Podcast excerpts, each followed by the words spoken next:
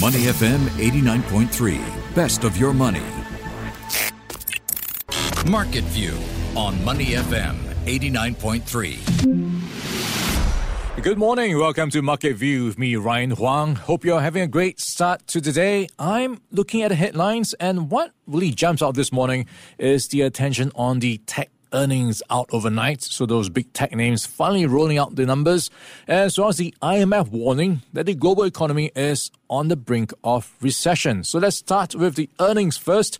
So we've got the likes of Microsoft reporting revenue and profit coming in below expectations and is hurt by the stronger dollar as well as weaker corporate demand for cloud services and software. So not a great quarter for Microsoft.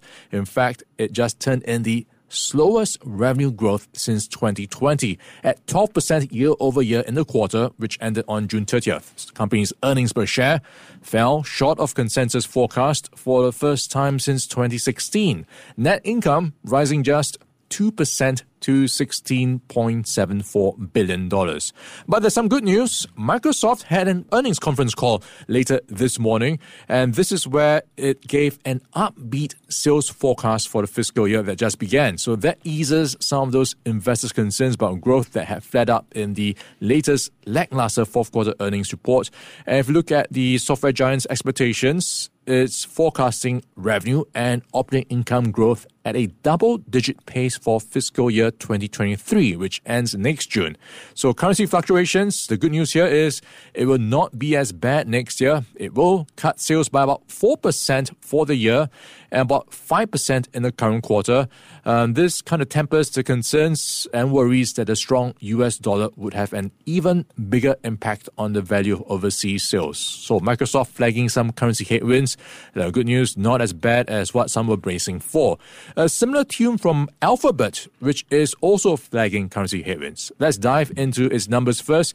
Its second quarter, clocked in below expectations, but the good news is not as disastrous as the results from Snap last week.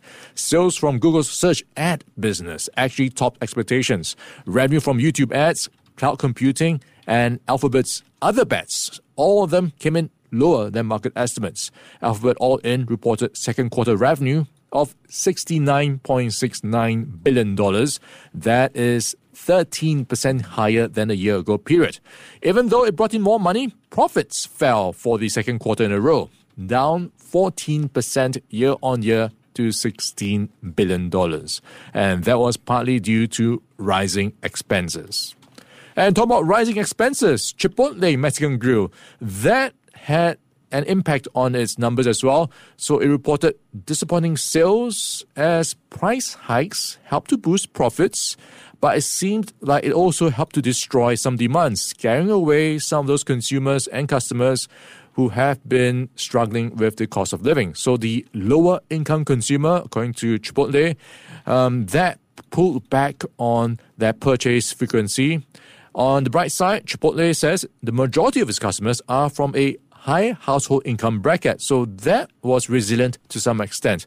The company says it will be raising prices again in August, indicating that costs are continuing to rise for its restaurants. So things like avocados, beef, and dairy those higher costs for key ingredients are going up. And I think to some extent you might have seen that in the supermarkets as well. So that is going to have an impact on Chipotle. Net sales, though, for the latest quarter climbed 17% to $2.21 billion. Same store sales rose 10.1% as we saw consumers returning to those restaurants, ordering those burritos and tacos, so normalizing to some extent, but potential headwinds on the horizon with the higher ingredient costs. And looking ahead, Apple will be one to watch as it reports earnings on Thursday. And this is one to keep in focus because of how it might be a bellwether for other companies as well. The barometer of consumer sentiment as we see whether consumers are willing to splash on big ticket items, those higher end devices, or will they think, hey, maybe I'll just buy my iPhone next year or the next next year and just hold on to what I have right now. So that's going to be one to watch for Apple. And of course, it has a significant exposure to China, both as a market as well as a production facility or area because many of its factories are in China. Many of them had been disrupted during the second quarter where restrictions were underway. And if you look at what's happening in China right now, COVID 19 cases are picking up, so that could be a potential headwind for Apple. So, Apple's earnings on Thursday will be one to watch for the commentary. Uh, looking at the calendar for earnings, we've got some to watch out for. Shopify will be interesting. Uh, they report tonight, and this is with the backdrop of how they've just announced a warning that is going to be cutting jobs 10%. That's about 1,000 of its workers in its workforce. Uh, off the back of what it says, a bit of a over-ambitious plan because they overestimated the pandemic boom that will last longer than it, they thought they would. Uh, that, of course, is not the case, and now they have had to cut back on staff. Spotify, Ford, Meta, which is the Facebook parent, will also be announcing their earnings and diving into Facebook parent Meta's earnings expectations. Uh, this will be one to watch because last week we saw from Snap the headwinds in the advertising space just weighing on the expectations. So Meta has been struggling to some extent as well. Um, users also getting tired of using Facebook, and the daily active user numbers have been dropping quarter on quarter. So we'll see if that is going to improve in the latest quarter. And of course, when it comes to monetizing these users, that is also a struggle for Facebook in recent times uh, with the privacy changes as well by Apple making a huge um, obstacle for targeting advertisers and consumers. So that is one to watch out for come tonight's earnings from Facebook parent Meta. And looking at the overnight action, we saw Wall Street having their worst daily performance in nearly a month. The Dow falling about 200 points or 0.7%. The S&P 500 was down 1.2%. And the big loser, the Nasdaq, declining about 1.9%. And a lot of it was caused by the pain, uh, the pain worsened by the gloomy retail outlook. And this comes through from Walmart cutting its earnings forecast.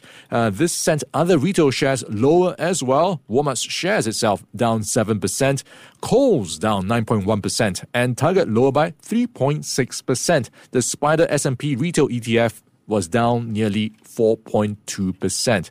And looking at the likes of Amazon, down 5.2%, PayPal lower by 5.7%. Looking across to the other sectors, inflation also causing a problem for the likes of General Motors. Its shares were lower by 3.4% after the company missed earnings estimates blaming supply chain disruptions that forced factory shutdowns and also led it to ship fewer vehicles than expected. UPS shares fell 3.4% after the shipping giant reported declines in its international and supply chain businesses.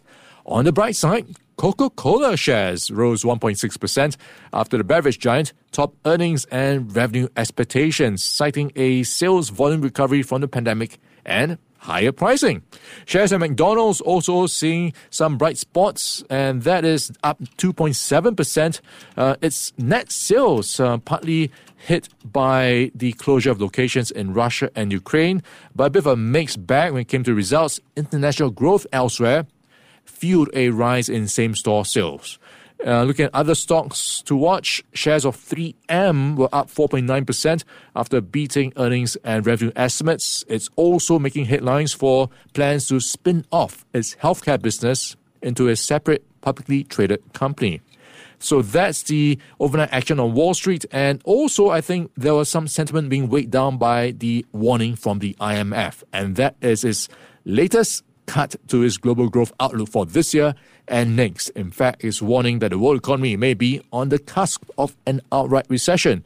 So the latest reading is at 3.2%, less than the forecast in April of 3.6% and the 4.4% seen in January. So three times in a row, it's cut the global growth forecast, and it says the hike in interest rates by central banks is expected to put the brakes on growth, and it could bite in 2023. And all the risks it had outlined back in April in its report are materializing, and we are looking at the Ukraine war the rising cost of living, the high energy costs, uh, as well as the potential escalation of a property crisis in China. All that still very much at the top of the list for things to worry about. So that's what's weighing on markets um, overnight and pretty much what will be in focus in the coming day. And that's your market view this morning. Before acting on the information on Money FM, please consider if it's suitable for your own investment objectives, financial situation, and risk tolerance. To listen to more great interviews, download our podcasts at moneyfm893.sg or download our audio app. That's A W E D I O. Available on Google Play or the App Store.